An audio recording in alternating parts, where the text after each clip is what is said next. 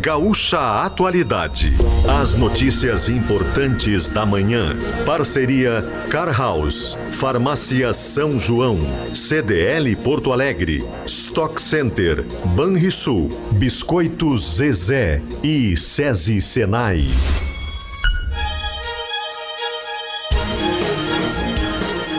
Andressa Xavier, Rosane de Oliveira e Giane Guerra.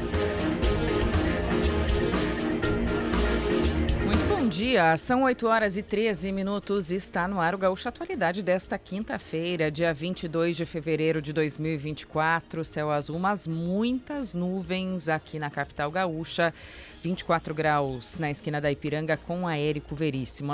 Nós estamos chegando com as informações, com as análises, com os fatos importantes desta manhã. E nós vamos tratar da condenação de Daniel Alves, jogador, ex-jogador da seleção brasileira, a quatro anos e meio de prisão por agressão sexual. O Leonardo Oliveira fala conosco na sequência diretamente de Barcelona. A defesa queria, obviamente, menos tempo.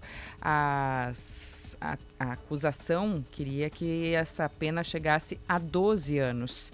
E aí, ter ingerido bebida alcoólica, que foi a quinta versão da defesa de Daniel Alves, foi um atenuante, foi entendido assim pela justiça espanhola. Nós vamos falar desse tema aqui no programa. Vamos falar também do ex-presidente Jair Bolsonaro, que é esperado para depor hoje em Brasília. E ainda cenas lamentáveis, falando de futebol, o ônibus do Fortaleza foi atacado depois de um jogo que terminou em empate com o Sport. Os jogadores ficaram feridos. Lá em G Z H tem as imagens impressionantes sobre isso, imagens tristes, né? Do que acontece fora do futebol, mas por causa de um resultado e que não pode ser aceito. Sinal marcando oito e quinze da manhã. Ainda sobre Brasília, nós vamos falar em seguida sobre Flávio Dino tomando posse como ministro do Supremo Tribunal Federal. São alguns dos temas de hoje, mas atenção total ao que está acontecendo na metade sul do Rio Grande do Sul. Nós vamos com Rosane, com Giane, a Capão do Leão. Me abandonaram hoje, mas por um bom motivo, e vão voltar com bastante arroz, né, gurias? Bom dia, Rosane. Muito bom dia, Andressa, Giane, bom dia, ouvintes. É, hoje nós estamos falando daqui, é, pertinho de Pelotas, né, Capão do Leão, para o início da colheita do arroz de terras baixas. E aqui à nossa frente, Andressa, um exemplo do que é o novo Pampa Gaúcho. Tem soja, tem milho, tem arroz, estou enxergando até girassol lá no fundo, porque há uma diversificação de culturas. A temperatura aqui é a mesma de Porto Alegre, vinte e quatro graus. Já deu uma garoazinha, agora abriu o sol, tem nuvens lá no fundo. Tem, o, o tempo está para todos os gostos aqui, mas tudo indica vai ser um belo de um dia para o início dessa colheita. Giane Guerra, bom dia. Bom dia, Andressa, bom dia, Rosane, bom dia, ouvintes. A abertura oficial da colheita do arroz que acontece dentro da estação da Embrapa. Nós vamos ouvir a Embrapa, vamos ouvir também o I R G A. Hoje vamos falar de tecnologia, tecnologia aplicada ao campo, aplicada ao arroz, aos cereais de terras baixas. Saber um pouquinho de curiosidades também, o que são as terras baixas, né? Quais são os tipos de arroz que nós temos, que variedades que estão sendo criadas, que estão sendo desenvolvidas e que tem mais resistência, mais produtividade no arroz. Aliás, o Rio Grande do Sul, para quem não sabe, acredito que muita gente sabe, mas para quem não sabe, né, é o maior produtor nacional de arroz. O arroz que neste ano está com um preço bom para o produtor, e isso fez com que a área plantada aumentasse em relação ao ano passado, mesmo que esteja um pouco menor do que era previsto inicialmente para esse período. Teve, claro, o efeito negativo do clima, mas teve também o efeito positivo desse preço maior nas cotações do arroz e também um recuo na soja. E nós temos aqui no, no evento cento e oitenta expositores. Na segunda metade do programa eu vou dar uma circulada por aqui. E logo no início nós recebemos o diretor jurídico aqui da Federarroz, Federação dos Produtores de Arroz, Anderson Belloli, e ele cantou para nós que ele quer aumentar este número de cento e oitenta para trezentos nas próximas edições, Andressa. Giane e Rosane, que estão lá em Capão do Leão, vão nos trazendo informações ao longo do Gaúcha Atualidade. Nós estamos ao vivo, estou assistindo as duas também em imagens em G Z H. Arroz Gaúcho é Produtividade e Sustentabilidade, I R G A e Governo do Rio Grande do Sul. Hoje, colados conosco aqui no Gaúcho Atualidade. E sempre, Mega Feirão Hora H, Hyundai Car House é neste sábado. Farmácia São João informam, essa semana tem campanha genéricos Cimed e Lavitan.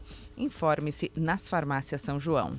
C D L Porto Alegre, conexões que transformam negócios. Stock Center, preço baixo com um toque a mais. Não pare no pedágio. Com a Teg Banrisul, sua única parada é curtir o verão. Folha doce, mignon ou pão de mel, o gosto de biscoito caseiro é tradição. Biscoitos Zezé, carinho que vem de família há cinquenta e cinco anos.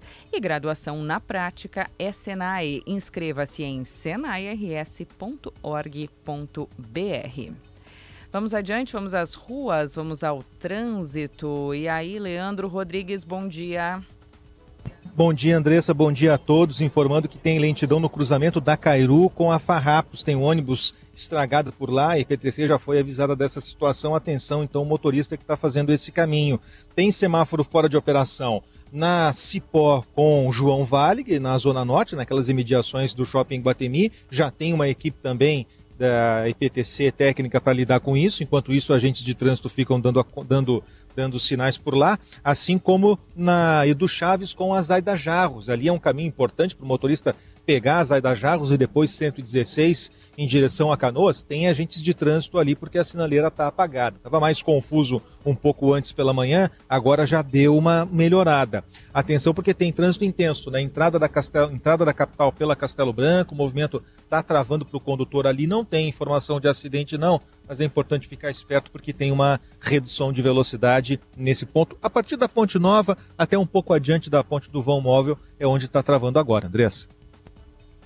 Valeu, obrigada Leandro Rodrigues com os destaques do trânsito aqui na abertura do programa. Os nossos ouvintes participam, mandam as suas mensagens pelo nove nove seis nove nove cinco dois um oito. Hoje eu estou cuidando do nosso WhatsApp e estou cuidando também, gurias, dos comentários lá nas, na live, na nossa transmissão em imagens em G Z H. Bom dia para todo mundo que está mandando a sua mensagem aqui, desejando um bom dia, falando do I R G A, falando do arroz. É um dos temas, né, que as meninas do Gaúcho Atualidade vão tratar hoje, a Rosane e a Giane falando diretamente. Eu sei que teu preferido é o cateto, né, Rosane? O meu é o cateto e arroz para mim é uma coisa tão básica, eu não consigo imaginar cozinhar sem arroz. Então, mesmo naqueles pratos que as pessoas dizem, não, mas isso não combina com arroz, para mim combina.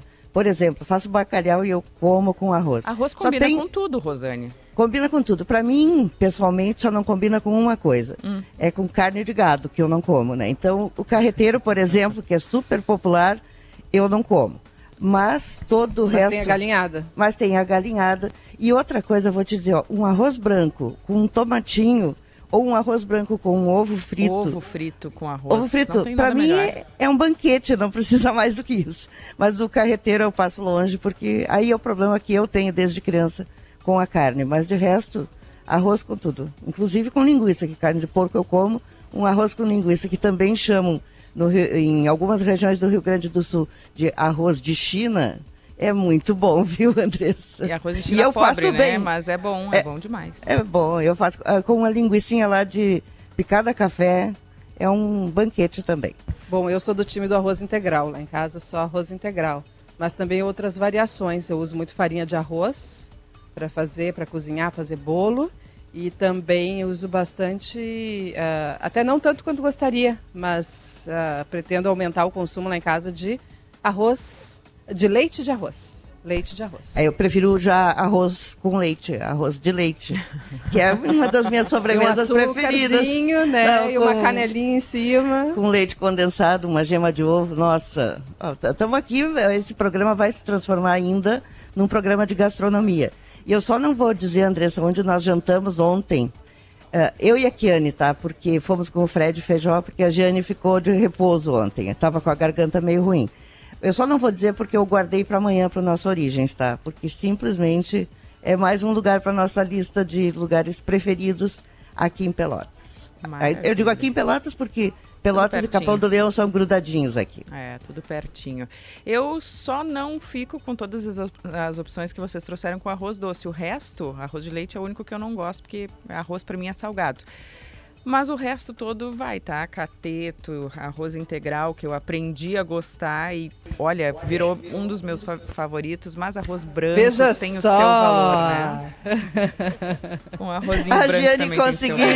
Ela tá aqui não, não comemorando... Não, foi a Antônia, eu acho. É, foi a Antônia. Gol em final de campeonato. Eu fico com o cateto e não abro. Ele é mais caro, é verdade, mas é muito bom. Eu, eu, o cateto, para quem não tá se ligando aqui, é o, o chamado arroz japonês também, que é aquele usado para fazer sushi, mas que eu faço de uma forma bem convencional. Assim, tem cateto como... integral, Rosane, eu sabia?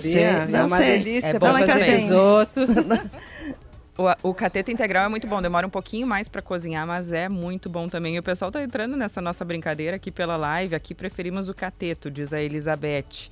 Ah, ela diz até o risoto de arroz cateto, mandou pra gente aqui, o pessoal participando. O Jairo tá dizendo aqui na Costa Rica comemos arroz e feijão no dia e todos os dias, entendo perfeitamente o que a Rosane falou.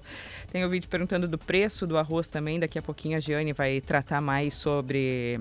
esse enfoque também aqui no Gaúcha Atualidade, que hoje está falando lá da colheita do arroz no Rio Grande do Sul. Faltou o bolinho de arroz, né? Que é maravilhoso. Ah, bolinho de é arroz delícia. Fritinho com temperinho verde também. Obrigada, Manuela, que lembrou aqui do...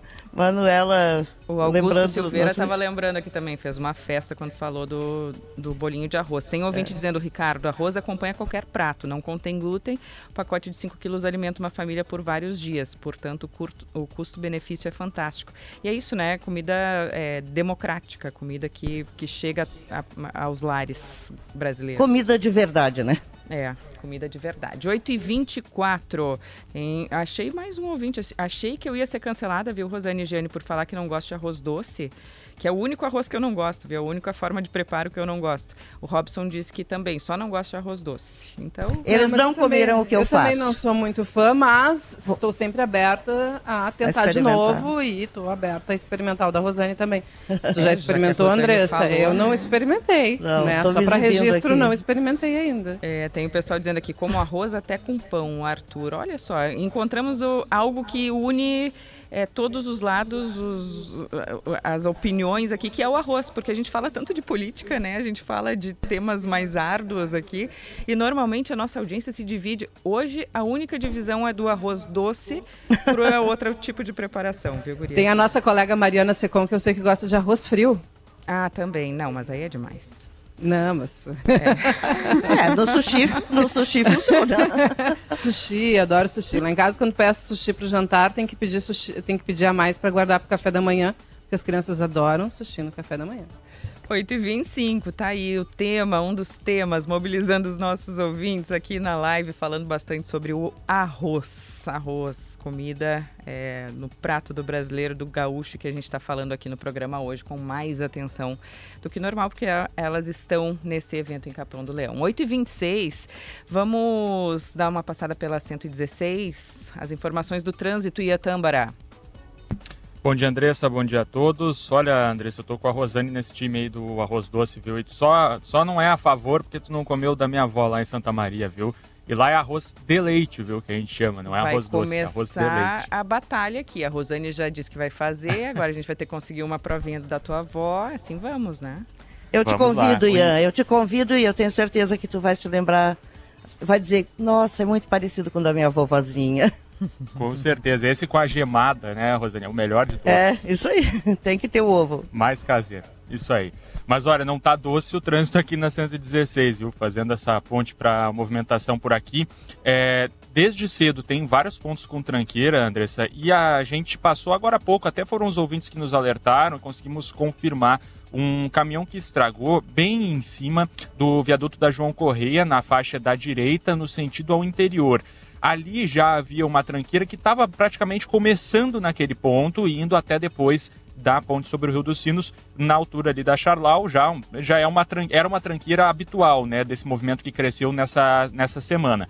Porém, a partir desse caminhão aí, teve mais um quilômetro e meio de extensão dessa tranqueira, que está começando logo que o motorista passa da Avenida Unicinos. Lembrando, isso no sentido ao interior. Quem está vindo sentido interior capital, aí o problema está um pouco mais acima já lá no Novo Hamburgo, por conta daquelas obras do pavimento, ali em toda a passagem praticamente da cento e dezesseis do trecho é, mais central de Novo Hamburgo até chegar já na transição para São Leopoldo, também é um ponto de tranqueira. Teve também um acidente registrado próximo ao Zoológico de Sapucaí, um carro que saiu da pista. Nós passamos por ali, a P R F chegou a averiguar, mas não teve um atendimento muito demorado, não, não atingiu tanto o trânsito por ali, foi só danos materiais mesmo, um veículo sandeiro que acabou sendo danificado, mas nada mais grave por ali, já liberado.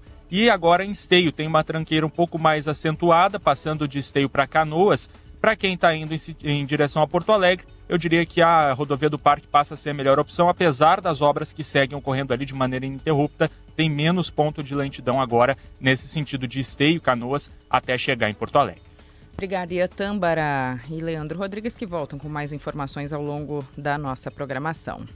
Nós vamos adiante, vamos a Barcelona, porque um dos fatos do dia é a sentença, a condenação de Daniel Alves, jogador, ex-jogador da seleção brasileira, estava jogando pelo México quando foi preso é, por estupro, por abuso de uma jovem em uma boate de Barcelona quando morava por lá.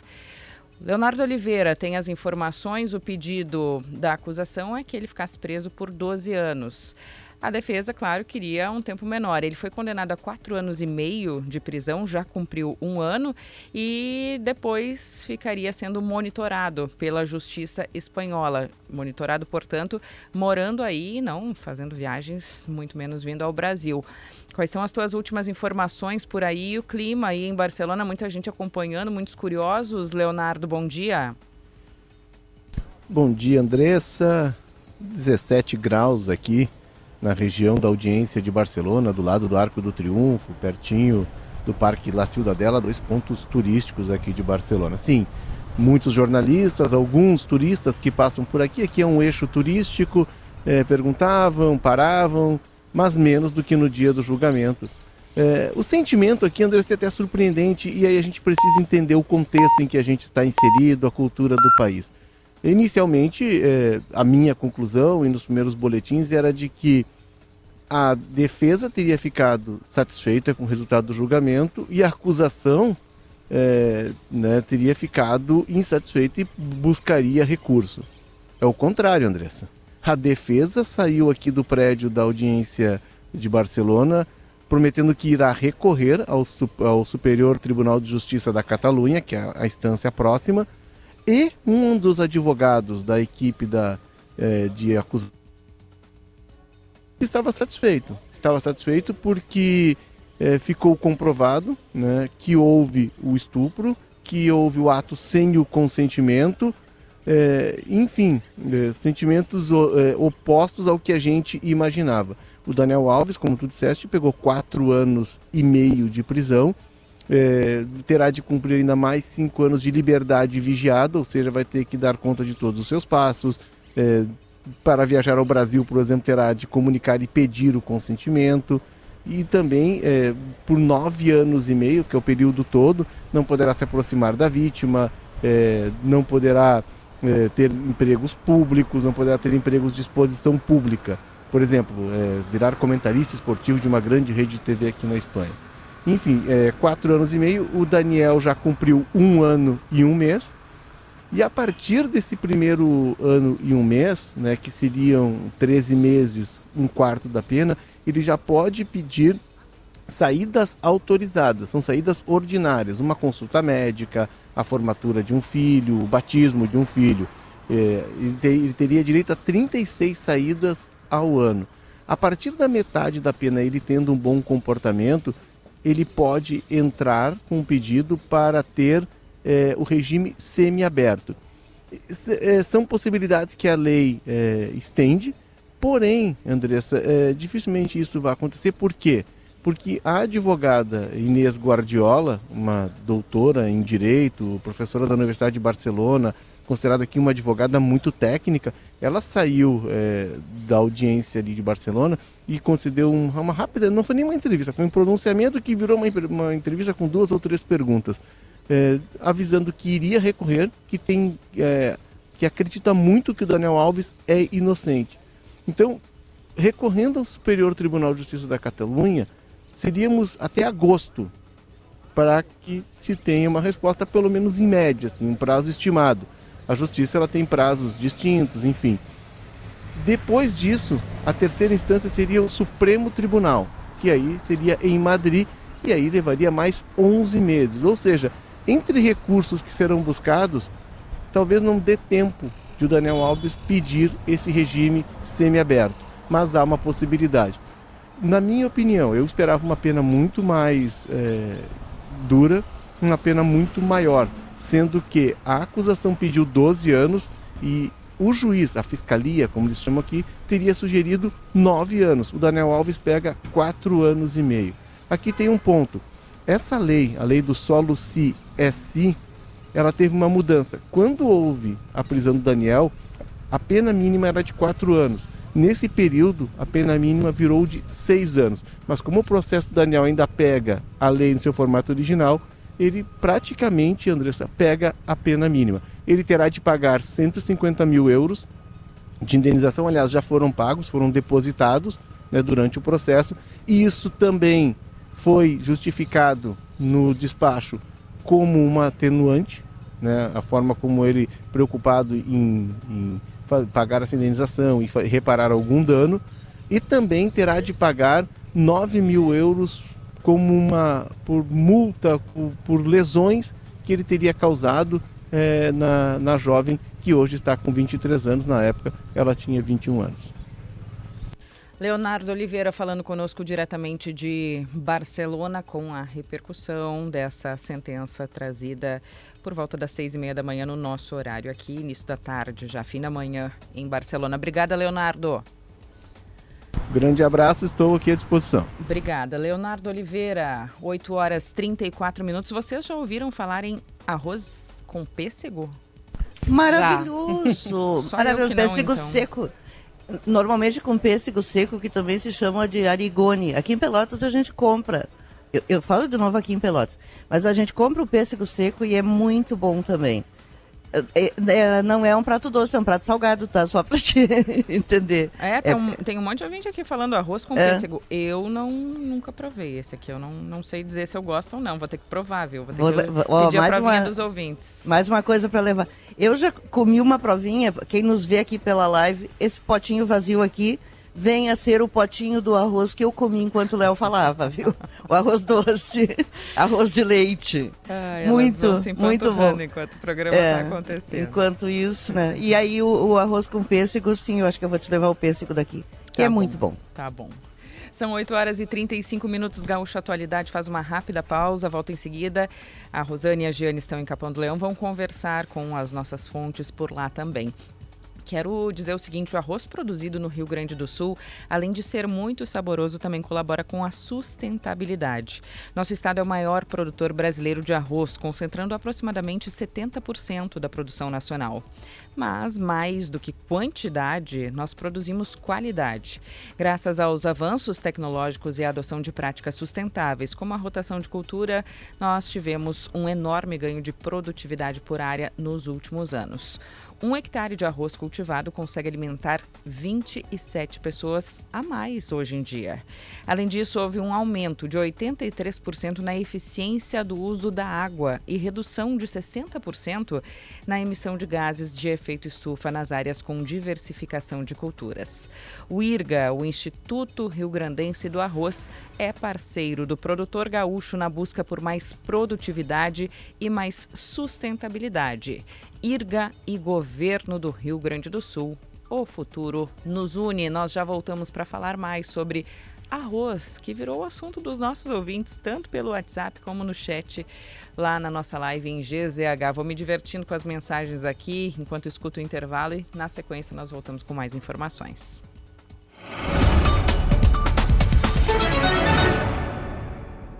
Chegou o Mega Feirão Hora H Car House, uma ação de vendas exclusiva com uma negociação inédita para toda a linha Hyundai. Somente neste sábado, vem aproveitar uma grande oportunidade de sair de Hyundai Zero, H B vinte a partir de setenta e nove mil novecentos e noventa e ainda Creta com bônus de até quatorze mil reais. É só na Car House, em Porto Alegre, na Sertório cinquenta e dois setenta e também em Santa Maria, Santa Cruz, Lajeado e Osório. Paz no Trânsito começa por você. Nas farmácias São João tem tudo para o seu verão. Kit cenoura e bronze fator trinta de duzentos mililitros, mais um protetor solar facial de cinquenta gramas por quarenta e cinco reais e noventa e nove centavos cada. Kit Nivea Protect e Hidrata fator cinquenta com um protetor solar de trezentos mililitros e grátis protetor solar de cem mililitros por cinquenta e um reais e noventa centavos cada. Protetor solar cenoura e bronze fator quinze com cento e dez mililitros spray trinta e seis reais e noventa e nove centavos cada. Farmácias São João, mais de mil e cem lojas no sul do Brasil. Não pare no pedágio. Com a Tag Banrisul, sua única parada é para curtir o verão. Você escolhe pré ou pós-pago e paga tudo no cartão de crédito Banrisul. Para pedir a sua, é só acessar o app Banrisul e, dependendo do seu cartão, você pode ter mensalidade grátis. Peça sua Tag Banrisul com tecnologia Veloy e aproveite mais tempo no seu verão. Viva sua paixão pelo Grêmio no Lagueto Esportes Resort, seu novo conceito de lazer na Serra Gaúcha, com apartamentos temáticos e uma estrutura completa. O resort espera você e sua família para desfrutarem do amor pelo tricolor. O local conta com um espaço kids, campo de futebol com medidas oficiais e esportes bar. Aproveite a união de paixões para o inédito com férias inesquecíveis. Visite o apartamento decorado no camarote V I P da Arena.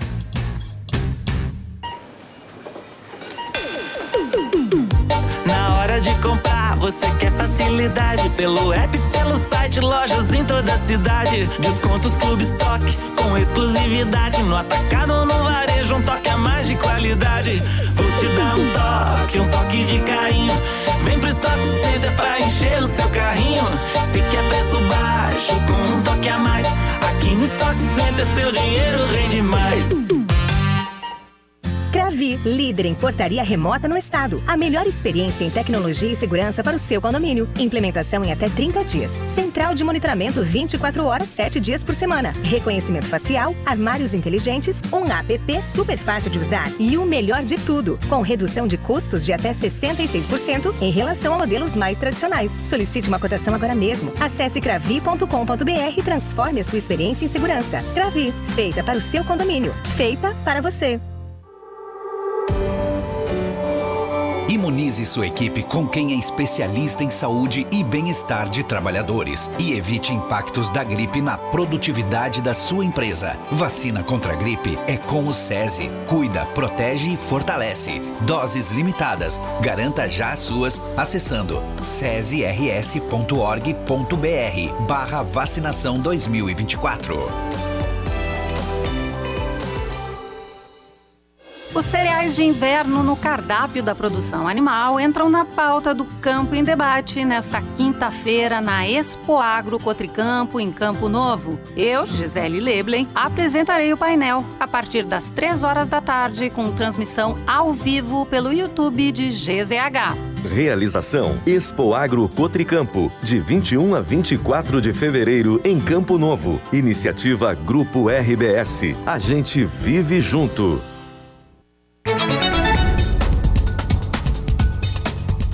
oito horas e quarenta e um minutos, não para de chegar receita e dica. Arroz cateto frio na salada fica ótimo. Ouvintes falando é, do arroz com pêssego também como doce. Arroz com pêssego, ó, e tem o salgado. Arroz com pêssego é um, um prato típico aqui em Santana do Livramento na Sexta-feira Santa. Minha mãe era uma expert no assunto. A Rosete, nosso ouvinte, escrevendo de Cidreira pra gente aqui. Tem vários falando do arroz com pêssego, é, com leite condensado, arroz com pera, mais ouvinte falando aqui, ó, arroz de pêssego na minha terra natal, na minha terra São Gabriel, costumamos comer na Sexta-feira Santa. E é doce, uma delícia. Tá cheio, cheio, cheio de mensagem aqui dos nossos ouvintes falando sobre o arroz. E a gente vai falar mais agora com a Rosane e com a Giane. Antes, eu só quero lembrar que o Mega Feirão Hora H Hyundai Car House é neste sábado. Farmácia São João informa, essa semana tem campanha genéricos Cimed e Lavitan. Informe-se nas farmácias São João. C D L Porto Alegre, conexões que transformam negócios. Stock Center, preço baixo com um toque a mais. Não pare no pedágio. Com a Tag Banrisul, sua única parada é curtir o verão. Folhado doce, mignon ou pão de mel, o gosto de biscoito caseiro é tradição. Biscoitos Zezé Carinho, que vem de família há cinquenta e cinco anos. E graduação na prática é Senai. Inscreva-se em senai r s ponto org ponto b r. Vocês já têm convidado por aí, né, Rosane?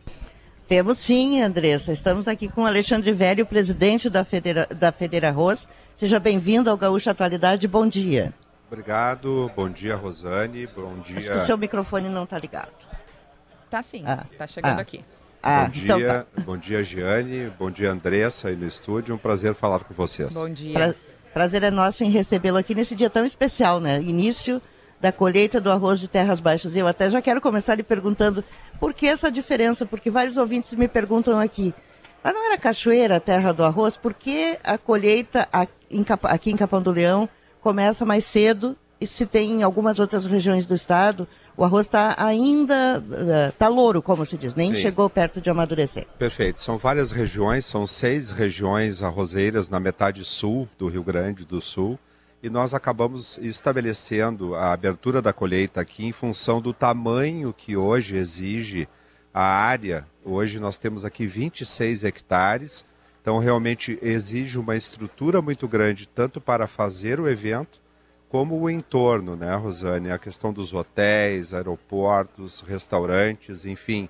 Em função do grande público que hoje é, vem na abertura, nós precisamos de uma grande estrutura. Bom, e na toada do que está movimentando os nossos ouvintes aqui, presidente, qual é a forma mais inusitada que o presidente come arroz? Olha, eu, tenho, eu comentava aqui com a Rosane, eu tenho uma tia que faz arroz com banana. Aí eu olhei para ela, mas essa receita eu não conheço, e olha que eu como arroz desde que nasci, né, praticamente. Então, uh, realmente as pessoas inventam pratos e o arroz, uh, ele pode servir para muita coisa. Como é que, vai, que será a safra deste ano? Tá todo mundo otimista? Olha, a safra deve ser boa, nós tivemos vários problemas aí, principalmente na fase ali de preparo de solo e de plantio. Mês de setembro, que geralmente nós começamos o plantio com mais força, choveu muito no Rio Grande do Sul, então principalmente a região central sofreu bastante, inclusive ficou com uma área em torno de quinze mil hectares que não pôde ser plantada, que se localizava na beira de rios e também a fronteira oeste. Então uma área que ficou de fora, mas mesmo assim garantimos uma área boa e nós devemos ter aí uma boa safra, garantindo tranquilamente a segurança alimentar e o abastecimento interno. Bom, um aumento da área plantada em relação ao ano passado, mesmo que um pouco abaixo do que estava previsto, mas desse aumento em relação ao ano passado está muito relacionado ao aumento das cotações, né? As cotações do arroz mais valorizadas fazem com que o produtor se sinta mais uh, predisposto a plantá-lo. E para o consumidor, que nós tivemos em dois mil e vinte e dois, nós tivemos uma queda no preço do arroz, no ano passado uma alta ali no segundo semestre, principalmente no final do ano. Pessoal, nossos ouvintes já estavam perguntando, presidente, como é que vai ficar o preço do arroz agora? Sim, é, houve uma mudança de patamar no preço do arroz, isto é uma conjuntura mundial também, Giane. É, quero deixar claro aqui que o produtor ele não controla o preço de venda do seu produto, e nós podemos dizer que antes o arroz custava entre quatro e cinco reais e hoje ele custa entre cinco e seis reais. Fazendo um comparativo aqui para vocês, para facilitar quem está nos escutando, um quilo de arroz alimenta dez pessoas quando o arroz é o ingrediente principal, ou seja, o carreteiro, como exemplo. E quando ele é um acompanhamento no prato feito, numa laminuta, alimenta dezoito pessoas. Então, realmente, isso mostra que nós temos um custo uh, do arroz que, mesmo mudando de patamar, é, ainda é um custo acessível, deixando aí em torno de trinta centavos quando eu olho o que, que tem de arroz num prato feito, por exemplo. Custa trinta centavos, tomando por base este preço entre cinco e seis reais.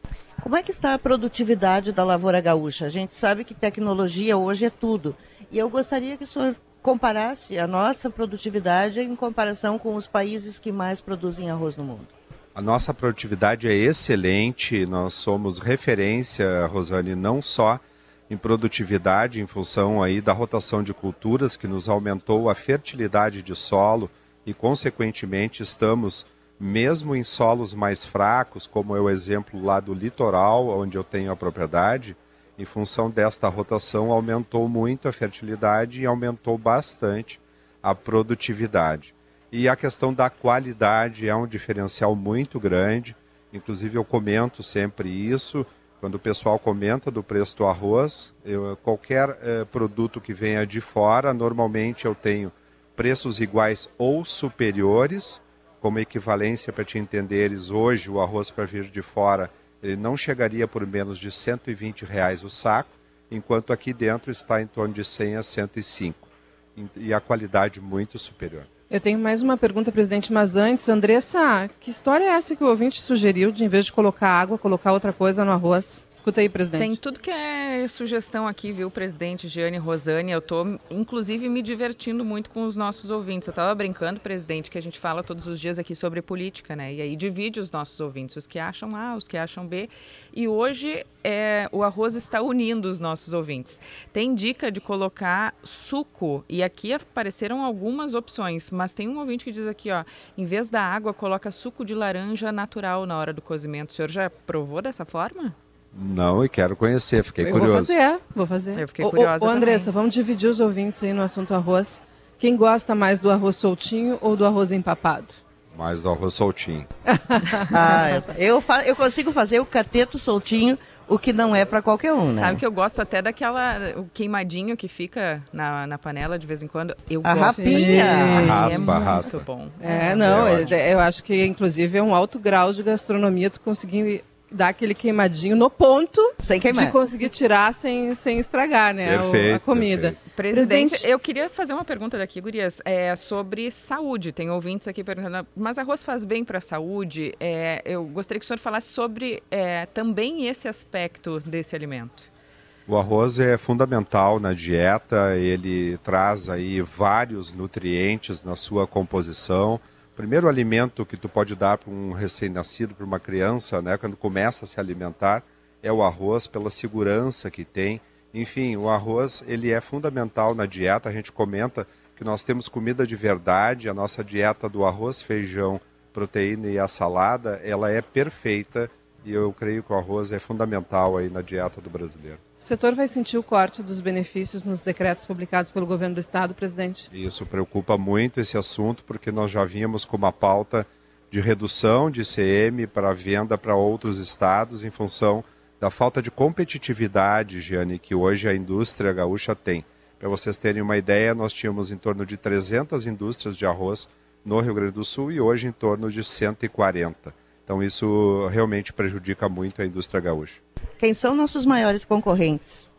Nossos maiores concorrentes, na verdade, o Rio Grande do Sul responde por setenta por cento da produção brasileira, outros estados, Santa Catarina, mais dez por cento, e os concorrentes, na verdade, estão no Mercosul. Paraguai tem um custo menor de produção e, em função de logística, coloca arroz com facilidade nos grandes centros brasileiros, como São Paulo, e principalmente Minas Gerais, que importava quatro mil toneladas há cinco anos atrás e hoje importa quatrocentas mil.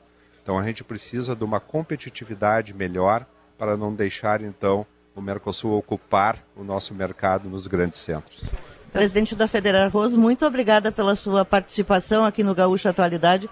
E uma boa safra para todos nós, né? Produtores e consumidores. O que nós queremos é manter o mercado abastecido, os consumidores eh, possam ter, então, este produto de altíssima qualidade. Obrigado, Rosane. Deixa eu falar um uma coisa para o presidente, antes dele desconectar aí conosco. A nossa, o pessoal da nossa Vai, tá live ouvindo. Foi rápido, viu? O pessoal já colocou uma enquete aqui, perguntando se prefere arroz soltinho e empapado. oitenta por cento com arroz soltinho, viu? Tá, estão com o senhor. Olha aí, perfeito. Eu eu... espero que tenha opção...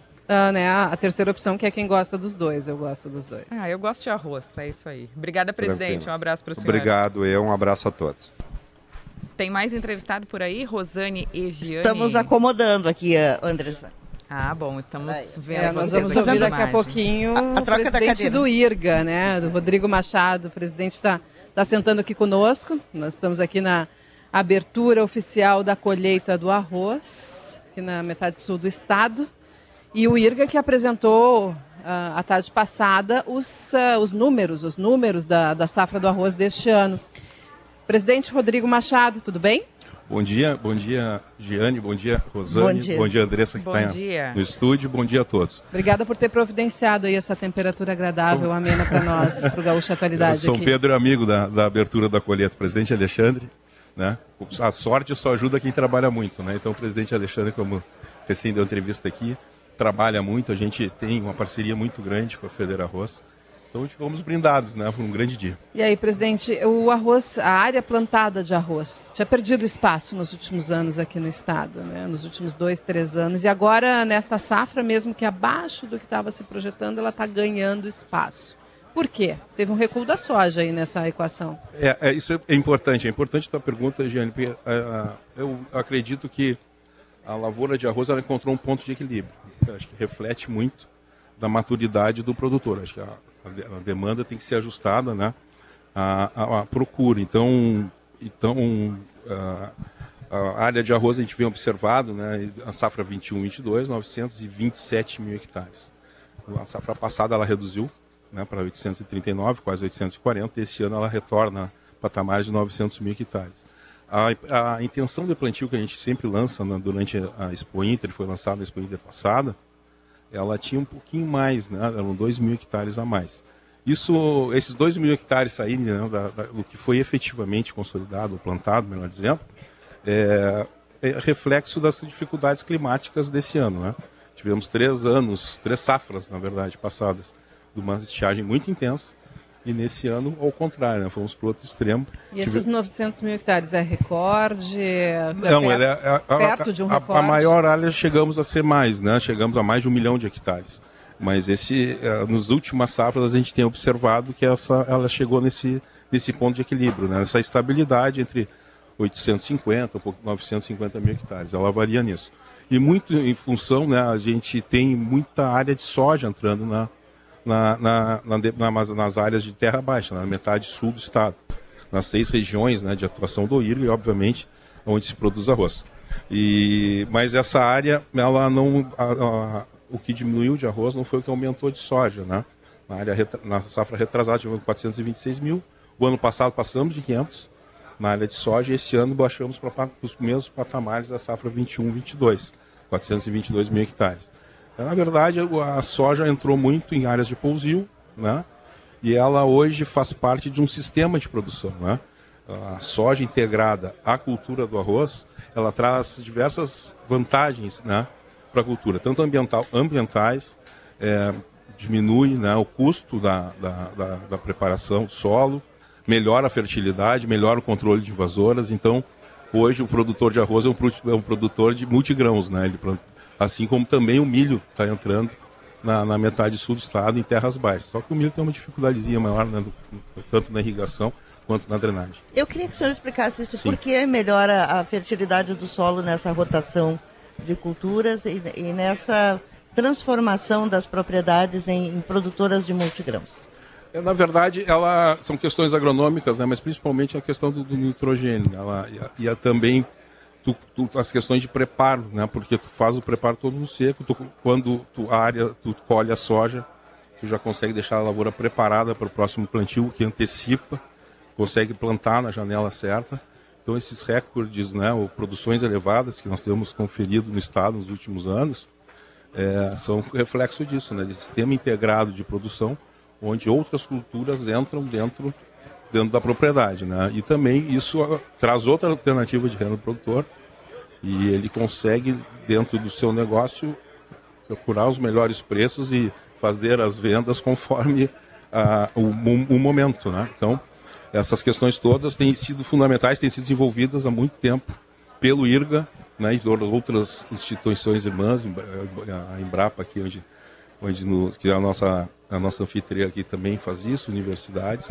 Então, a partir do estudo, a partir de, de, de ferramentas tecnológicas, a gente chegou nesse sistema de produção, que eu reitero, o mais sustentável do planeta. que aqui eu trouxe depois para presentear vocês um arroz que a gente está lançando agora no próximo... Já, já foi lançado na Expo Inter e agora chega para os sementeiros para multiplicar eles. Então, o ano que vem já vai, já vai estar no mercado. E a gente, eu falo isso em termos de sustentabilidade porque a gente participou inclusive da COP, né? A nossa diretora técnica Flávia, a nossa pesquisadora a doutora Mara Gross foram para a COP em Dubai e demonstraram isso, né? o, o, o que, o que esse sistema de produção criado no Rio Grande do Sul traz em termos de sustentabilidade, é, né? Mitigação de efeitos de gás de estufa e uma série de outras vantagens, inclusive melhoria da qualidade da água. Para explicar isso, né, pra, sobre desenvolvimento de novas variedades, não só no arroz, mas qualquer outra cultura do agronegócio, por que que é importante todo esse estudo para desenvolver uma variedade nova para um lugar? Porque isso uh, demanda mão de obra, muito dinheiro de pesquisa, demanda tecnologia. Uh, e por que que se faz isso? Por que que é importante ter uma variedade nova para o Rio Grande do Sul de arroz?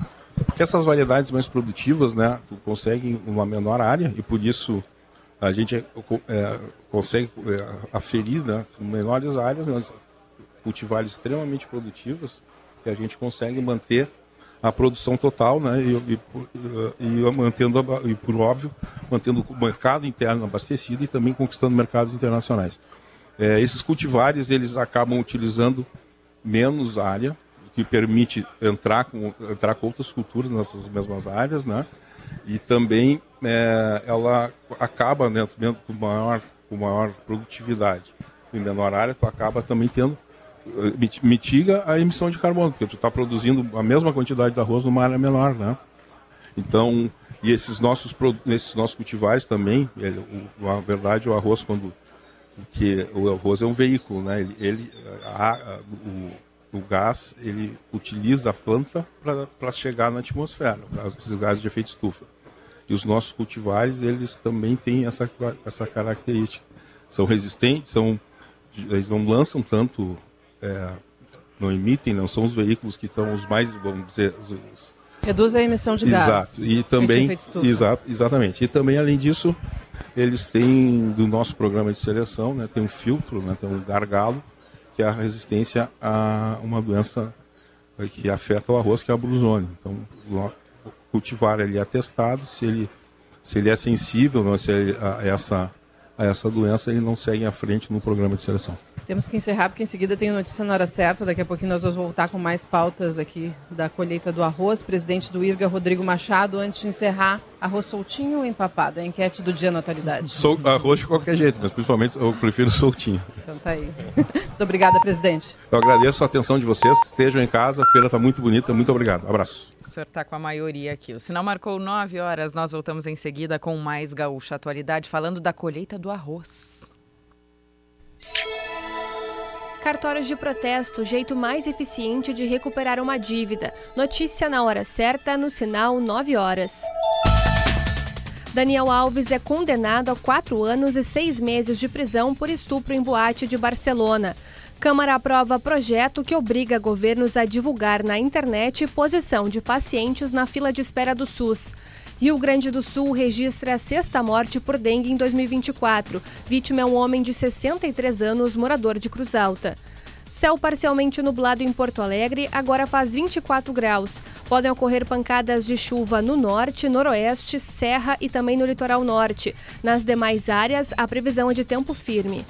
A cobrança de dívidas de até um ano é gratuita com os cartórios de protesto. Acesse protesto r s ponto com ponto b r. Trânsito.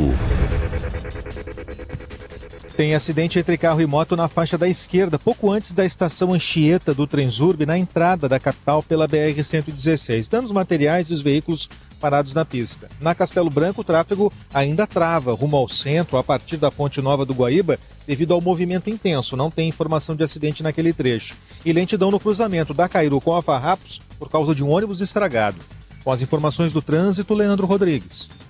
Destaque da hora. B R cento e dezesseis tem onze quilômetros de lentidão em São Leopoldo nesta manhã.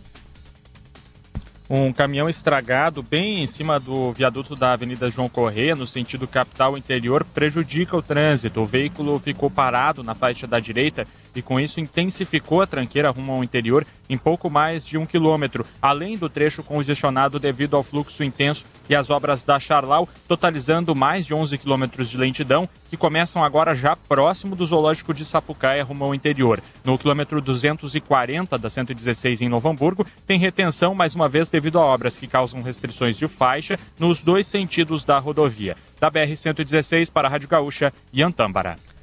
Polícia Federal faz operação contra tráfico de armas e distribuição de dinheiro falso no norte do estado. São cumpridos dois mandados de busca e apreensão em Erechim e um em Não Metoque.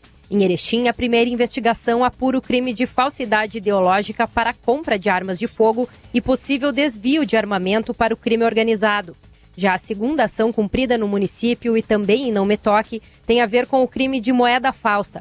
Essa é uma nova etapa da Operação Denários para desarticular dois grupos criminosos que atuam na região.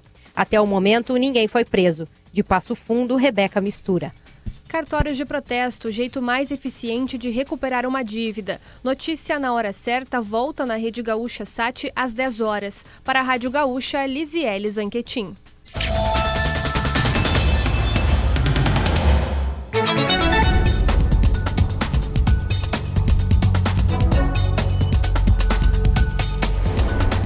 nove horas e sete minutos, vinte e cinco graus a temperatura em Porto Alegre. Caxias tem vinte e três, Santa Maria vinte e quatro, Pelotas vinte e cinco e Rio Grande com essa mesma temperatura nessa manhã. Passo Fundo tem um pouquinho menos, vinte e três graus agora.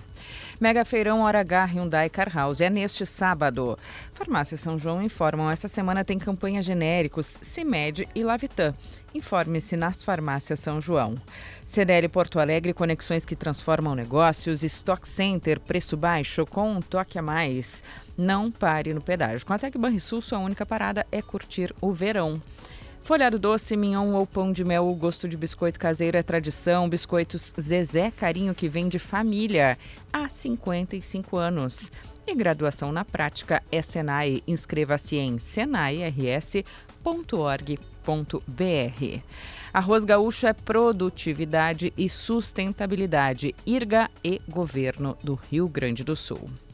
Vamos ao trânsito. Amplia as informações para a gente, Leandro. Para reforçar a lentidão na entrada da capital pela Castelo Branco, Andressa, não tem nenhum acidente, não é o movimento de chegada mesmo que deu uma funilada e ainda prossegue segurando o motorista naquela aproximação da Ponte Nova do Guaíba para entrar no centro e adiante por ali a partir da rodoviária. Portanto, atenção. Atenção também na transição de Canoas para Porto Alegre. Também a entrada de Porto Alegre, mas pela Zaida Jarros, lá pela estação Anchieta, naquele entorno, tem colisão somente danos materiais entre carro e moto. Os veículos estão por ali, é claro que estreita um pouco mais o caminho que aperta por ali para quem está entrando nesse ponto em Porto Alegre. Atenção porque teve até um relato de colisão, de acidente, atropelamento, carro de ônibus com ciclista na Dom Pedro com a Marquês do Pombal. Foi uma ocorrência um pouco antes, mas até a I P T C chegou a ser chamada, a gente também até foi para o local, mas a I P T C chegou primeiro e quando chegou, estava só o ônibus, o, motor... o ciclista já tinha se levantado, ido embora, menos mal que não teve maior gravidade, o ônibus também já foi adiante nesse ponto, Andressa. Valeu, obrigada, Leandro Rodrigues, atualizando as informações do trânsito aqui no programa. Cléo Kuhn chegando com a previsão do tempo. Reserve hotéis com cashback dez vezes sem juros em lagueto ponto com ponto b r. E aí, Cléo, temperatura em elevação, já temos vinte e cinco uhum. graus aqui em Porto Alegre. Vamos a quanto? trinta e um ou trinta e dois. A quantidade de, aquece, de calor que a gente tem é bastante grande. Está entrando muito ar quente. O problema é que está segurando um pouco o aquecimento. Uma camada de nuvens que a gente ainda tem, por isso que eu fui pegar esse último agora, nove e cinco a imagem, e a gente ainda tem nebulosidade que envolve Porto Alegre em direção à Lagoa dos Patos, vai até a Lagoa Mirim, pega esta parte ali do litoral sul do estado e da zona sul do estado como um todo, tem nuvens por lá, então isso segura um pouco a entrada de mais calor. Essas nuvens estiveram associadas à serração. Serração, depois que levanta a serração tem sol, então vai ter sol por aqui, e ele vai aparecer forte e levar a temperatura rapidamente, é, principalmente no período da tarde. Então o pessoal fica atento aí com essa elevação rápida da temperatura do meio-dia para a tarde, porque ali pelas dez e meia, onze horas é que vai firmar mais esse aquecimento. É uma situação onde a gente de vez em quando tem essas nuvens baixas aqui na região, são nebulosas, são nuvens que vêm do oceano, vem por aqui, é que tem um sistema de baixa pressão, que o pessoal estava até colocando o nome indígena nesses sistemas, sobre o oceano. Ele não afeta diretamente aqui na região, mas ele está jogando muita umidade. Vai se dissipar. E por causa disso, amanhã a gente tem um comportamento de tempo é, um pouco mais seco, mais uma vez, na sexta-feira. Sábado, tran- tranquilo. A gente tem o quê? Aquelas chuvas que tem entre os aparados, os campos de cima da serra, às vezes pega ali a região de Torres, até aqui Capão, com aquela pancada de chuva do final da tarde. Nada demais. Durante o dia o pessoal aproveita ali o litoral muito bem. E a expectativa fica por conta, talvez, domingo para segunda. Domingo tem um pouco mais de umidade, domingo está mais abafado, alguma instabilidade também à tarde, mas muito pouca coisa. De segunda para terça, só na terça da semana que vem é que aparece uma chuva mais expressiva. Ainda bem que a gente não está precisando de muita chuva, aquela chuva de manutenção já resolve o problema da nossa agricultura. E o pessoal que está na cidade segue trabalhando, porque essas pancadas de chuva no final da tarde, a princípio, não atrapalham muita coisa, então a gente tem uma boa perspectiva. Até para o pessoal envolvido aí no carnaval, a gente vai ter alguma chuva, tanto na sexta quanto no sábado. Se tiver, é à tarde. Para o período da noite, o tempo não tem previsão de pancadas de chuva, tem bastante abafamento, tanto de sexta para sábado quanto de sábado para domingo. Para o pessoal do Grenal, também a mesma coisa. Os prognósticos não estão colocando nada. O que eu vi assim, é mais incisivo, alguma coisa, é uma chuva no domingo de manhã. Vamos que essa chuva não venha domingo de manhã e venha domingo ali no meio da tarde. O jogo é no final da tarde, às dezoito. Então, para o jogo também, a gente não tem previsão de chuva e tem um calor bem abafado por aqui. Talvez o abafamento seja a coisa mais um pouco complicada que a gente vai ter que enfrentar a partir de amanhã aqui no estado do Rio Grande do Sul, Andressa. Valeu, obrigada, Cléo. Bom dia para ti. Bom dia. Cléo Kuhn conosco aqui no Gaúcho Atualidade, trazendo a previsão do tempo. Vamos a trinta e um, trinta e dois graus em Porto Alegre. Reserve hotéis com cashback dez vezes sem juros em lagueto ponto com ponto b r. Aqui vinte e cinco por aí, vinte e três, vinte e quatro graus ainda, temperatura agradável, né, Rosane e Giane? Muito, muito agradável, o sol bonito aqui, ilumina... olha, o sol se refletindo lá nas lavouras experimentais de arroz, é uma paisagem maravilhosa. Vamos ter que virar essa câmera para lá para mostrar para os nossos ouvintes daqui a pouquinho como está bonito esse dia. Apesar de ter uma garoinha, de estar tá nublado, mas tem sol, viu? Tá? Aquele sol e chuva, casamento da viúva, como se dizia a gente quando chegou, a gente era criança. Bem nublado, não é, Rosane? Bem nublado, e depois deu uma chuva mais forte, começou a limpar o céu, agora tá essa mistura, mas tá bem agradável, bem agradável. A é, e a temperatura aqui agora, vinte e cinco graus, vinte e cinco graus aqui em Capão do Leão, Andressa.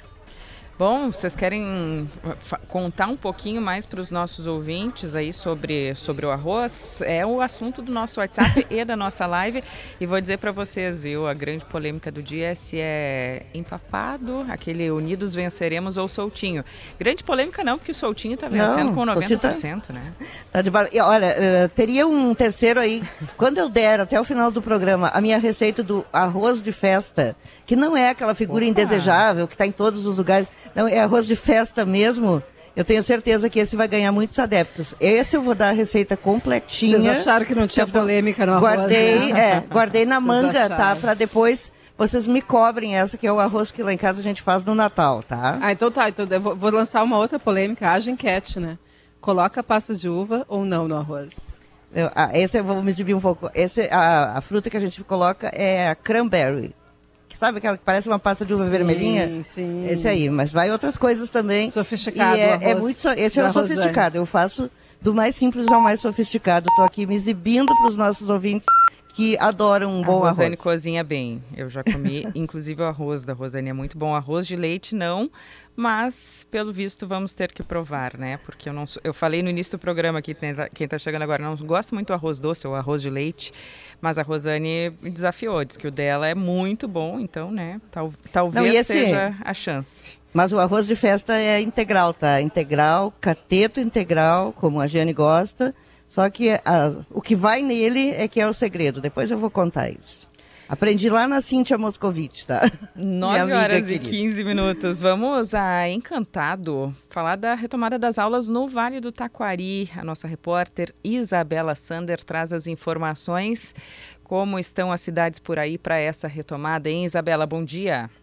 Bom dia, Andressa. Pois é, estamos dando uma percorrida aqui na região, Ontem estivemos em Estrela e hoje estamos aqui em Encantado, na Escola Estadual Antônio de Conto, é, que desde a enchente de setembro funciona provisoriamente no, no prédio de uma outra escola, uma escola municipal, que estava desativada. Essa escola provisória, ela fica a dez quilômetros daqui. Nós viemos na escola aqui, está é, fechada nesse momento, e a gente veio aqui com a diretora, a Vanessa Gianesini, e ela está aqui conosco e estava nos dizendo, né, que foi danificada pela, escola, pela água, é, muito da estrutura é, da escola. É, é isso, né, Vanessa? Se puder me contar um pouco de o que, que foi prejudicado aqui na escola. Bom dia. Uh, é, a nossa escola foi atingida pelas duas enchentes. A primeira enchente de quatro de setembro foi uh, coberta pela água, né? Toda, toda a estrutura ficou embaixo d'água. E a segunda foi mais ou menos até a metade. Então, a gente teve uh, a, a perda de muita coisa, m- muitos bens, muitos livros, uh, e ao mesmo tempo também conseguimos salvar muita coisa. A comunidade escolar foi prestativa e chegou assim, em, em meia hora a gente tinha cinquenta pessoas aqui na escola, no mínimo, pais, alunos, professores, funcionários, recolhendo livros, todo o acervo, todo o nosso, os documentos das, dos alunos, dos professores, também salvamos, computadores, xerox.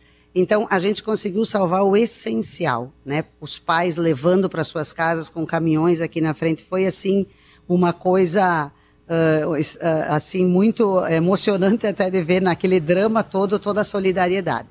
Perdemos muita coisa. E a parte estrutural, na verdade, a maior, o maior problema está sendo agora a questão da, da parte elétrica. É a parte elétrica que precisa ser restaurada, uh, reformada, enfim, precisa haver uma avaliação do governo para ver o que é preciso fazer na parte elétrica e também algumas, part, algumas coisas, algum forro, alguma, alguma coisa no, no, no assoalho que precisa ser arrumado para a gente poder retornar.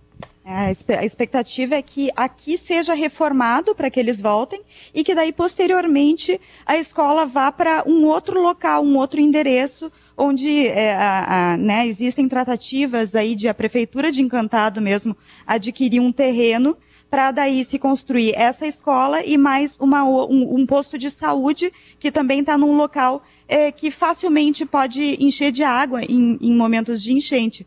E daí, enquanto isso, eles estão nessa escola que fica é, na localidade de Barra do Coqueiro, é, fica a dez quilômetros daqui, e é uma escola que antes é, recebia em torno de vinte crianças e agora está recebendo os alunos da escola da Antônio de Conto, que são cerca de duzentos. Como é que está é, esse momento, essa, essa rotina numa escola que antigamente recebia muito menos alunos? É.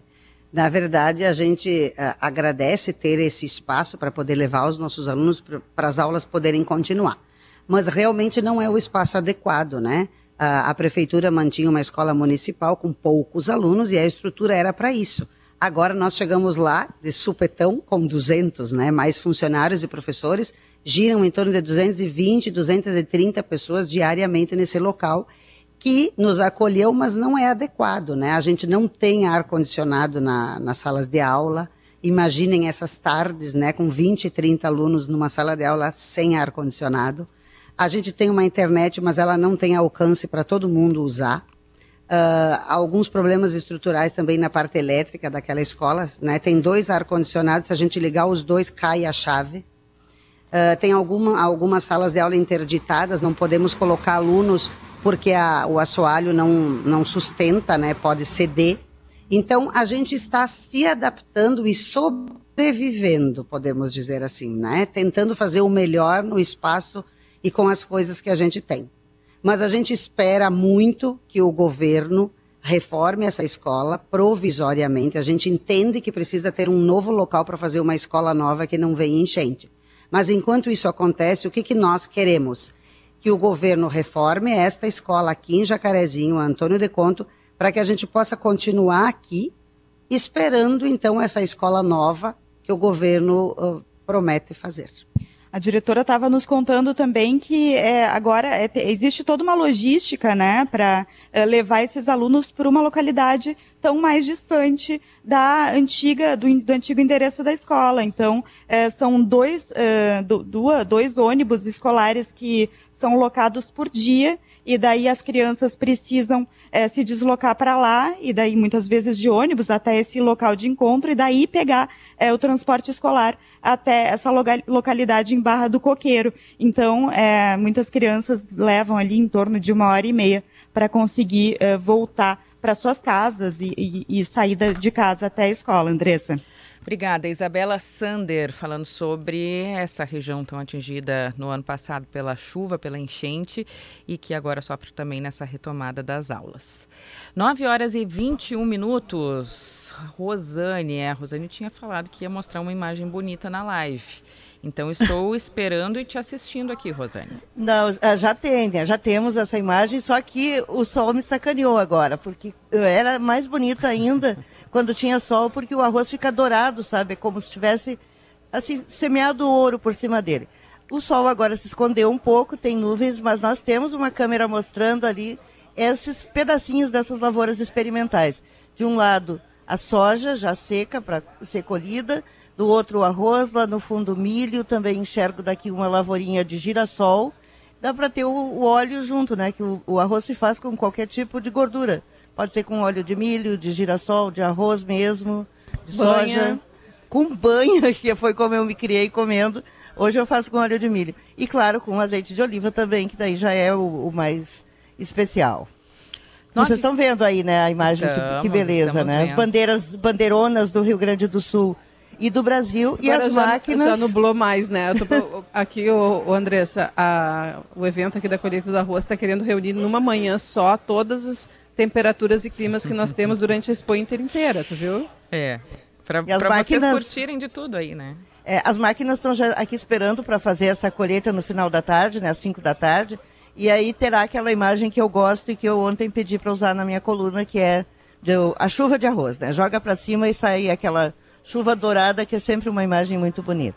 Até as nuvens estão bonitas aí, Rosane, pelo que a gente está é. acompanhando por aqui, embora o sol tenha fugido mesmo, tenha se escondido. São nove horas e vinte e três minutos, nós vamos para um rápido intervalo, na volta tem mais entrevista direto da colheita do arroz. Arroz gaúcho é produtividade e sustentabilidade, IRGA e Governo do Rio Grande do Sul. E chegou o mega feirão Hora H Hyundai, somente neste sábado. Todo o estoque com uma negociação incrível para você sair de Hyundai zero. É só na Car House. Farmácia São João informa: o medicamento genérico Cimed, leve três e pague dois. Toda a linha Lavitan, vitaminas e suplementos, leve dois e pague um. Na São João, você e sua família sempre compram bem. A C D L Porto Alegre oferece as melhores soluções para você conceder crédito com segurança e reduzir a inadimplência da sua operação.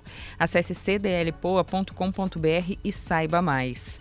Não pare no pedágio. Com a tag Banrisul, sua única parada é curtir o verão. Peça agora pelo app Banrisul. Experimente os biscoitos folhado doce, salgado, pão de mel e mignon. Biscoitos Zezé, carinho que vem de família. Em busca de destaque no mercado de trabalho, com a graduação e a pós-graduação do Senai, você se qualifica para atuar em áreas com alta demanda por profissionais. Acesse senai r s ponto org ponto b r e inscreva-se agora.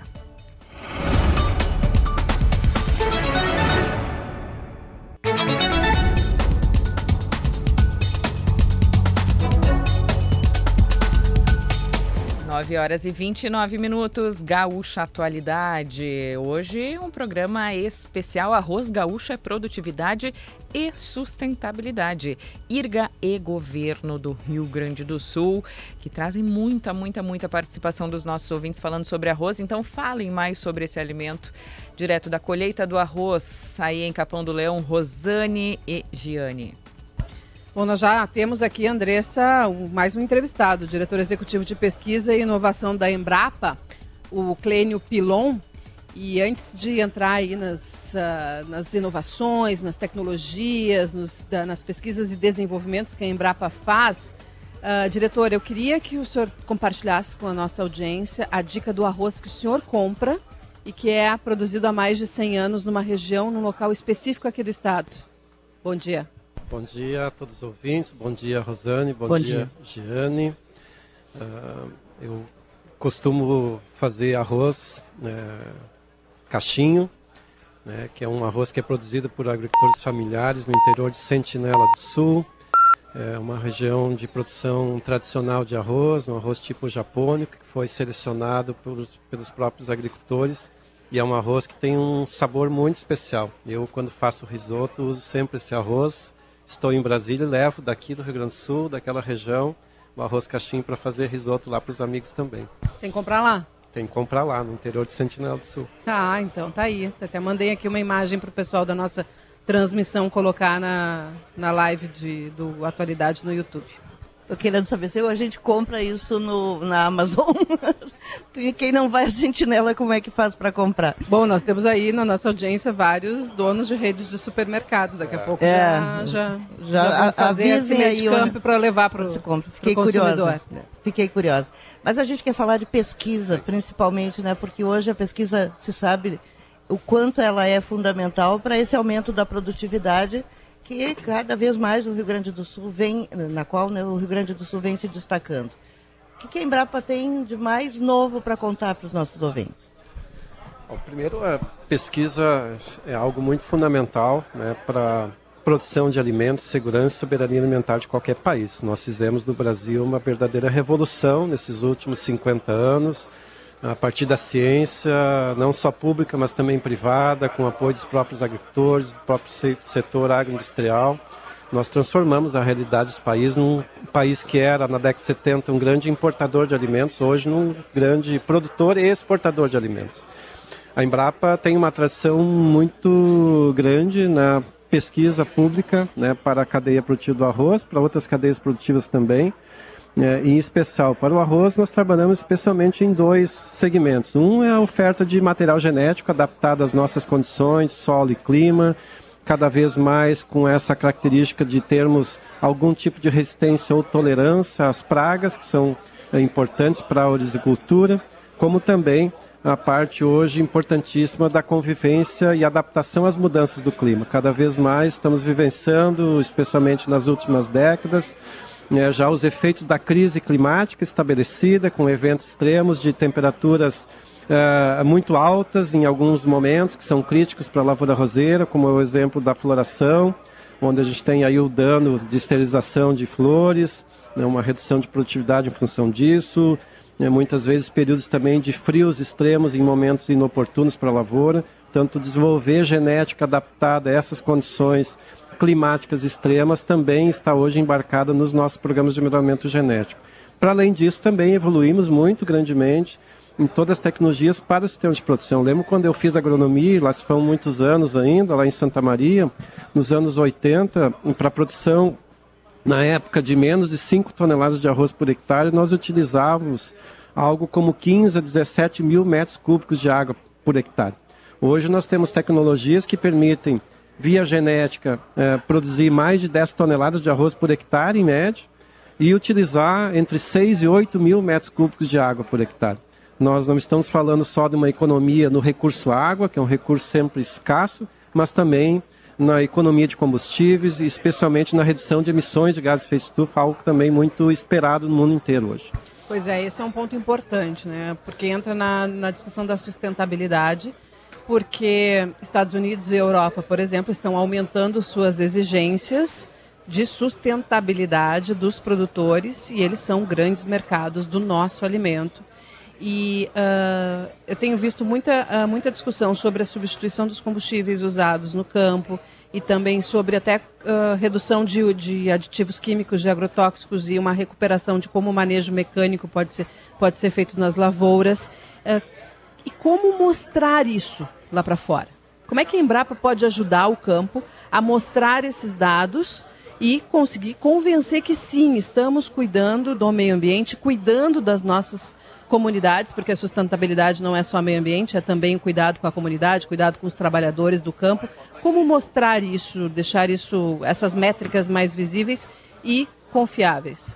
Pois, Giane, esse é um ponto muito importante. Com a pandemia e com a crise climática, cada vez mais a sociedade fará pressão sobre todas as cadeias produtivas para que a gente possa seguir nessa trajetória de aumento de produção, de oferta global de alimentos, mas com dois S's importantes, o S da saudabilidade e o S da sustentabilidade. Cada vez mais o consumidor global enxerga no alimento algo que promove saúde, qualidade de vida e longevidade. Esse é um aspecto fundamental que também tem uh, reflexo importante na própria agenda de pesquisa, desenvolvimento e inovação de qualquer instituição de ciência e tecnologia, como também o S da sustentabilidade, muito pautado por uma lógica voltada, sim, precisamos seguir a trajetória de produção de alimentos, mas sem que a gente siga pressionando os biomas, ou seja, aproveitar melhor as áreas que nós já temos, aumentar a eficiência produtiva nessas áreas, sem que a gente uh, uh, contribua, né, nesse, nesse contexto aí de, de, de perda de biodiversidade. Portanto, estabelecer hoje boas práticas que nos permitam aumentar a produtividade, aumentar a eficiência produtiva, né, sem pressionar os biomas, aproveitando as potencialidades da nossa bioeconomia, da economia verde, aproveitando melhor os resíduos, os coprodutos de processos agroindustriais, tudo isso... Casca de arroz tem sido muito usada é, para geração de pra, energia pra, na propriedade mesmo. Exatamente, nos, nas unidades de beneficiamento de arroz, inclusive já há bastante tempo. Então, hoje a perspectiva colocada para a sustentabilidade é essa, é produzir mais com mais eficiência, utilizando cada vez menos insumos, aproveitando mais as potencialidades locais e transformando a agricultura numa agricultura cada vez mais multifuncional, que não produza só alimentos, mas que produza também matérias-primas para energia, o caso da casca de arroz, que já é utilizada, como também a própria agricultura do futuro poderá grandemente oferecer matérias-primas para combustíveis verdes, que é algo também muito esperado pela, pela, pela, pela, pela, pela sociedade como um todo, né? Então, hoje, sustentabilidade não dá mais para a gente dizer que é sustentável. Nós precisamos provar para o mundo que a nossa produção se dá em bases sustentáveis, não só a questão ambiental está em pauta, mas também a questão social e, e até de governança nas cadeias produtivas. É, hoje, se a gente não conseguir mostrar com métricas, com indicadores concretamente que a nossa produção se dá em bases saudáveis e sustentáveis, provavelmente para muitos países, para muitos mercados que são mais exigentes, como é o caso da União Europeia, nos Estados Unidos, nós teremos grande dificuldade de seguir exportando produtos. E, inclusive, o próprio mercado consumidor interno, cada vez mais com consumidores atentos a esses quesitos de saudabilidade e sustentabilidade, também cada vez mais exigirá processos associados à produção de rastreabilidade e certificação para que a gente possa garantir eventualmente para esse consumidor que sim, aquele produto foi produzido, é, garantindo os, os quesitos de sustentabilidade social, ambiental e de governança, como também garantindo a própria inocuidade, a segurança daquele alimento ao consumidor. De que forma a pesquisa pode contribuir para que se possa produzir mais com menos agrotóxicos? Então, hoje nós temos uma agenda muito poderosa no Brasil, que é o desenvolvimento de bioinsumos, aproveitando inclusive muitas potencialidades da nossa bioeconomia, da nossa biodiversidade. Cito um exemplo de uma tecnologia que foi desenvolvida pela Embrapa em conjunto uh, uh, com empresas privadas, inclusive aqui do, do estado do Rio Grande do Sul, a simbiose, É, que nos permite hoje solubilizar fósforo a partir de duas bactérias que são utilizadas, né, no solo, que aumentam a biodisponibilidade desse, desse, desse nutriente, né? Isso nos ajuda a economizar insumos, especialmente fertilizantes solúveis, e o Brasil, todos sabemos, é um grande importador dessas matérias-primas. Esses bioinsumos não estão relacionados só a produtos que ajudam a solubilizar nutrientes, mas também, evidentemente, estamos desenvolvendo hoje, a partir também de De, de, de organismos, especialmente micro-organismos, uma série de estratégias tecnológicas que nos permitem melhor conviver com as pragas. Então, esses são os bioinsumos. Nós já temos hoje registrados no Ministério da Agricultura mais de oitocentos bioinsumos que têm diferentes finalidade, finalidades, desde inoculantes, eh, bioestimulantes, bioprotetores, né, e agentes de controle biológico, né? Evidentemente que essa é uma agenda que merece uma atenção muito especial. A Embrapa está hoje...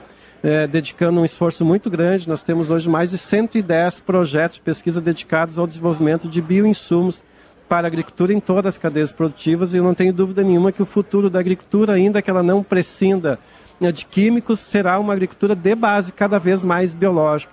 E não só dependente de bioinsumos também, mas também cada vez mais dependente da incorporação de conhecimentos, de tecnologias, né, naquilo que a gente chama de uma agricultura de processo, né, aproveitando melhor as potencialidades do solo, daquela relação do solo com o organismo, com a planta, com a atmosfera, para que a gente possa ser cada vez mais eficiente na utilização, inclusive, desses insumos na agricultura.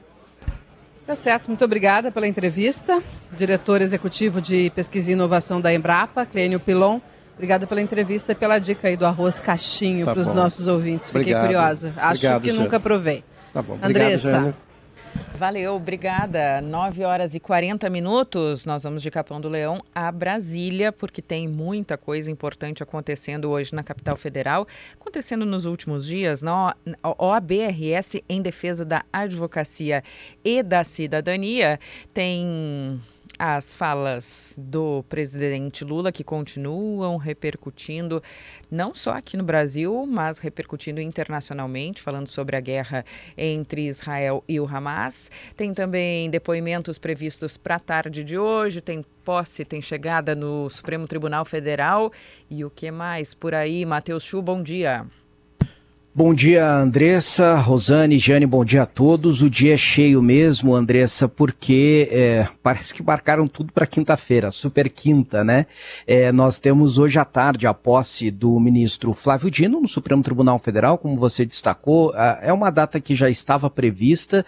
É, Dino é, também solicitou que houvesse um prazo entre a confirmação do nome dele e a posse para uma despedida no Senado, onde, aliás, Flávio Dino pouco atuou, porque é, foi eleito senador, já assumiu no início do governo do Ministério da Justiça e Segurança Pública e retornou ao Senado somente agora, no começo de fevereiro, para apresentar alguns projetos, comparecer em algumas sessões, fez lá um discurso de despedida e hoje é, oficializa o seu ingresso no Supremo Tribunal Federal.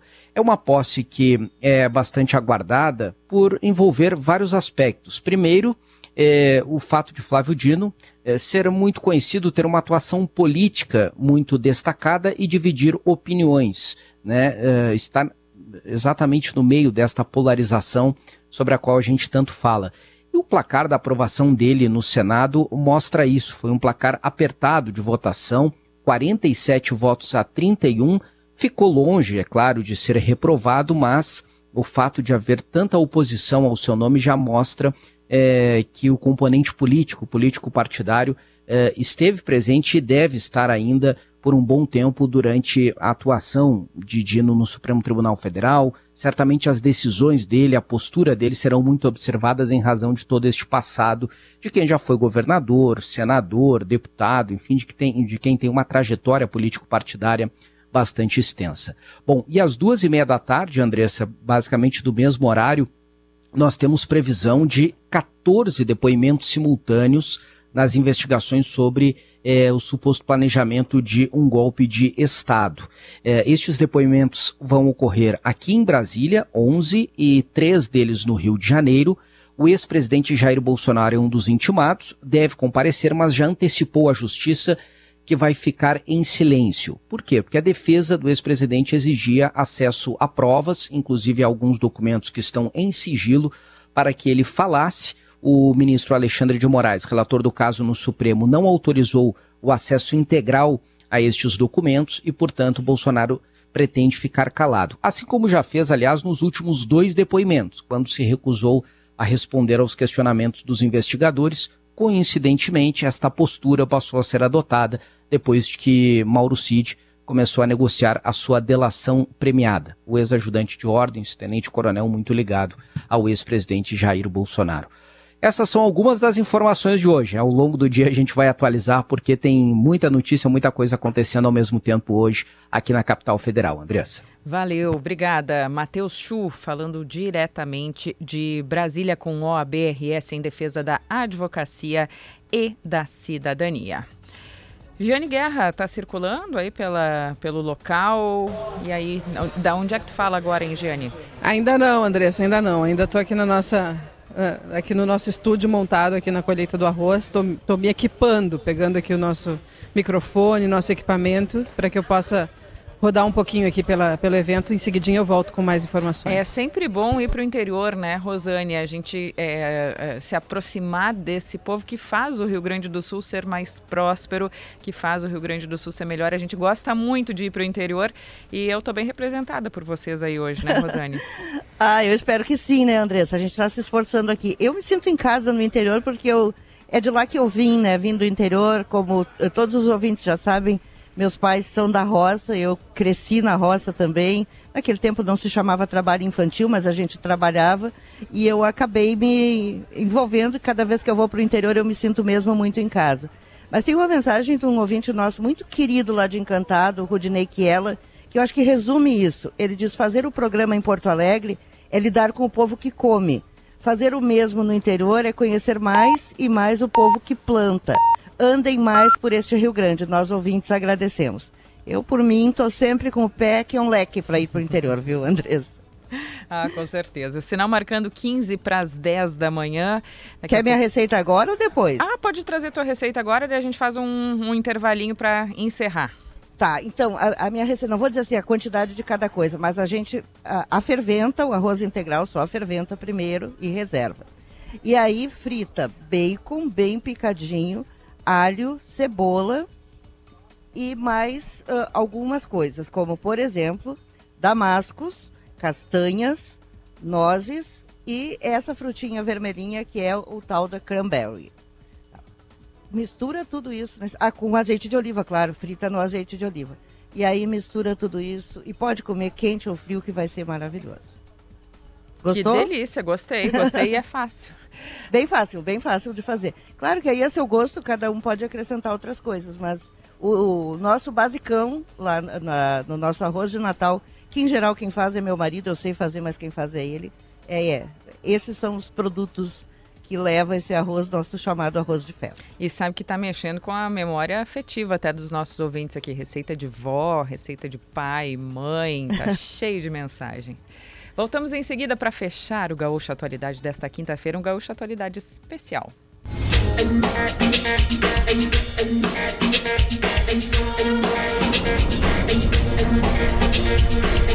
Faltam dez minutos para as dez horas da manhã e a gente sabe que, né, às dez horas tem timeline. E o que nós teremos hoje, Kelly? Bom dia. Teremos arroz empapado. Eu queria deixar minha opinião aqui, que eu gosto do arroz, aquele bem empapa, empapadinho, assim, né? Bem unidos venceremos. Eu gosto de qualquer disso, jeito, né? Então... Arroz é muito bom e tô louca para provar o arroz doce da Rosane. Eu amo o arroz Já doce. Já tem fila aqui, tem o pessoal Nossa, com potinho esperando.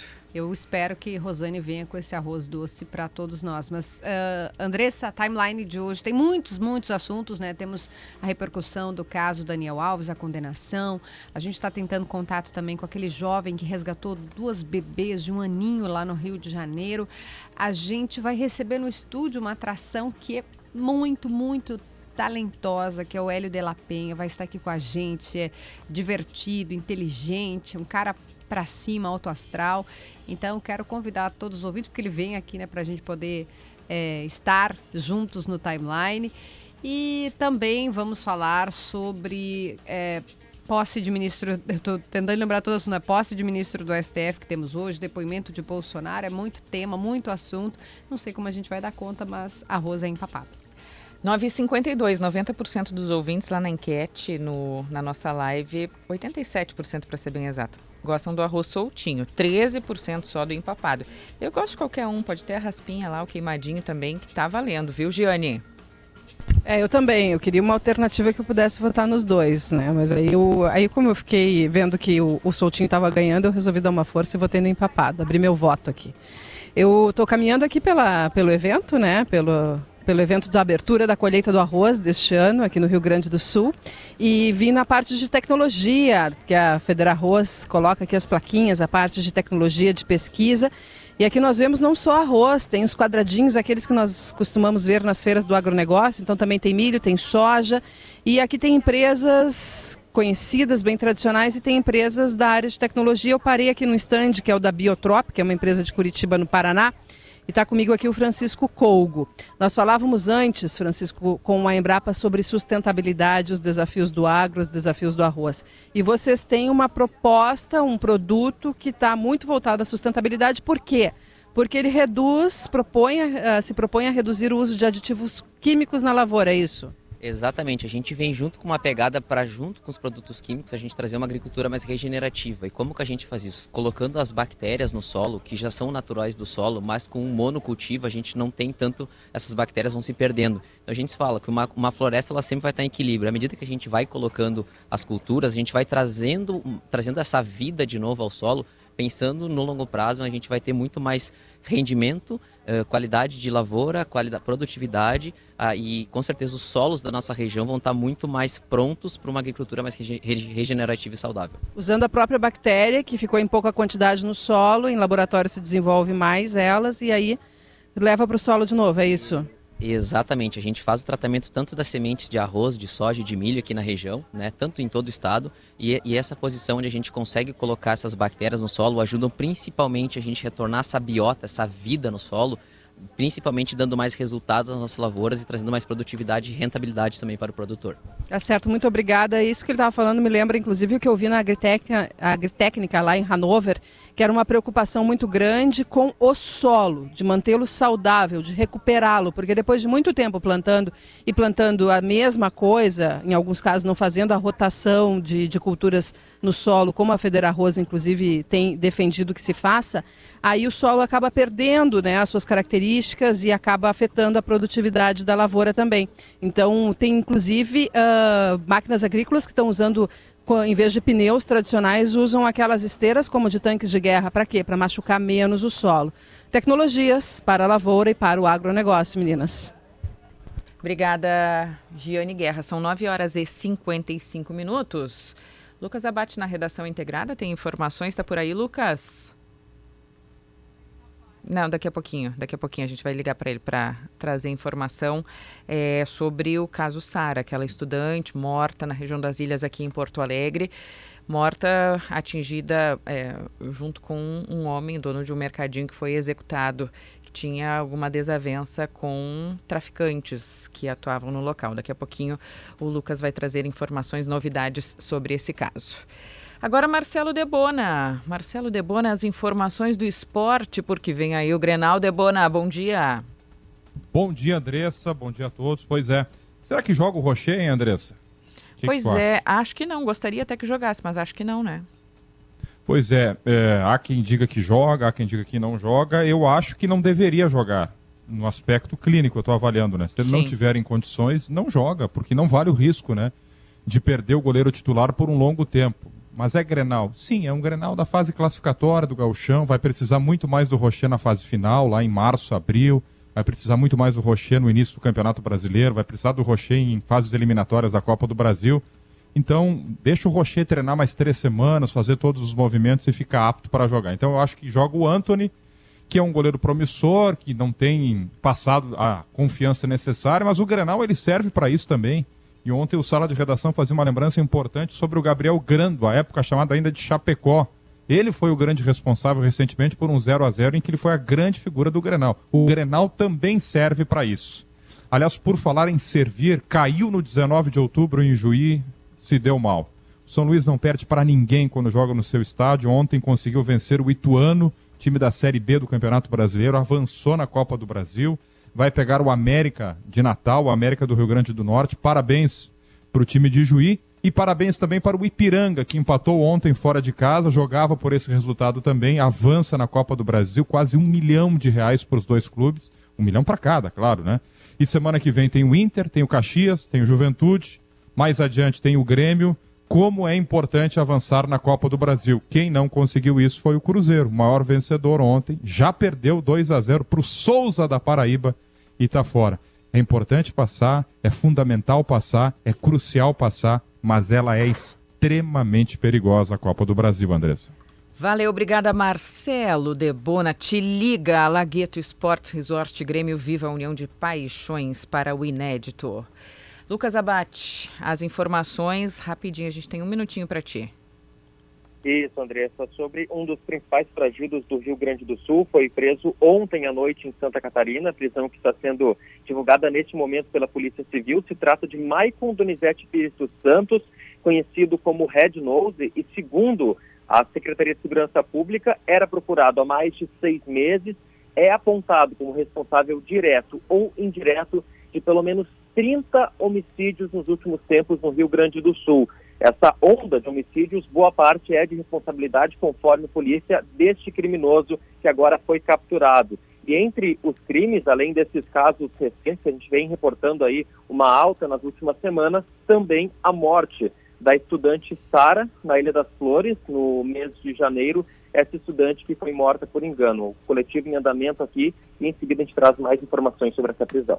Obrigada. Caso Sara, é de que estamos falando aqui com o Lucas Abate, que na sequência amplia essas informações. Últimos trinta segundos daí, Rosane.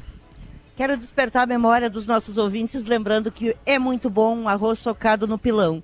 Isso é do tempo que precede a existência dos moinhos na vida do pequeno agricultor, então ele colhia o arroz, secava e descascava, socando no pilão, que é uma espécie de um...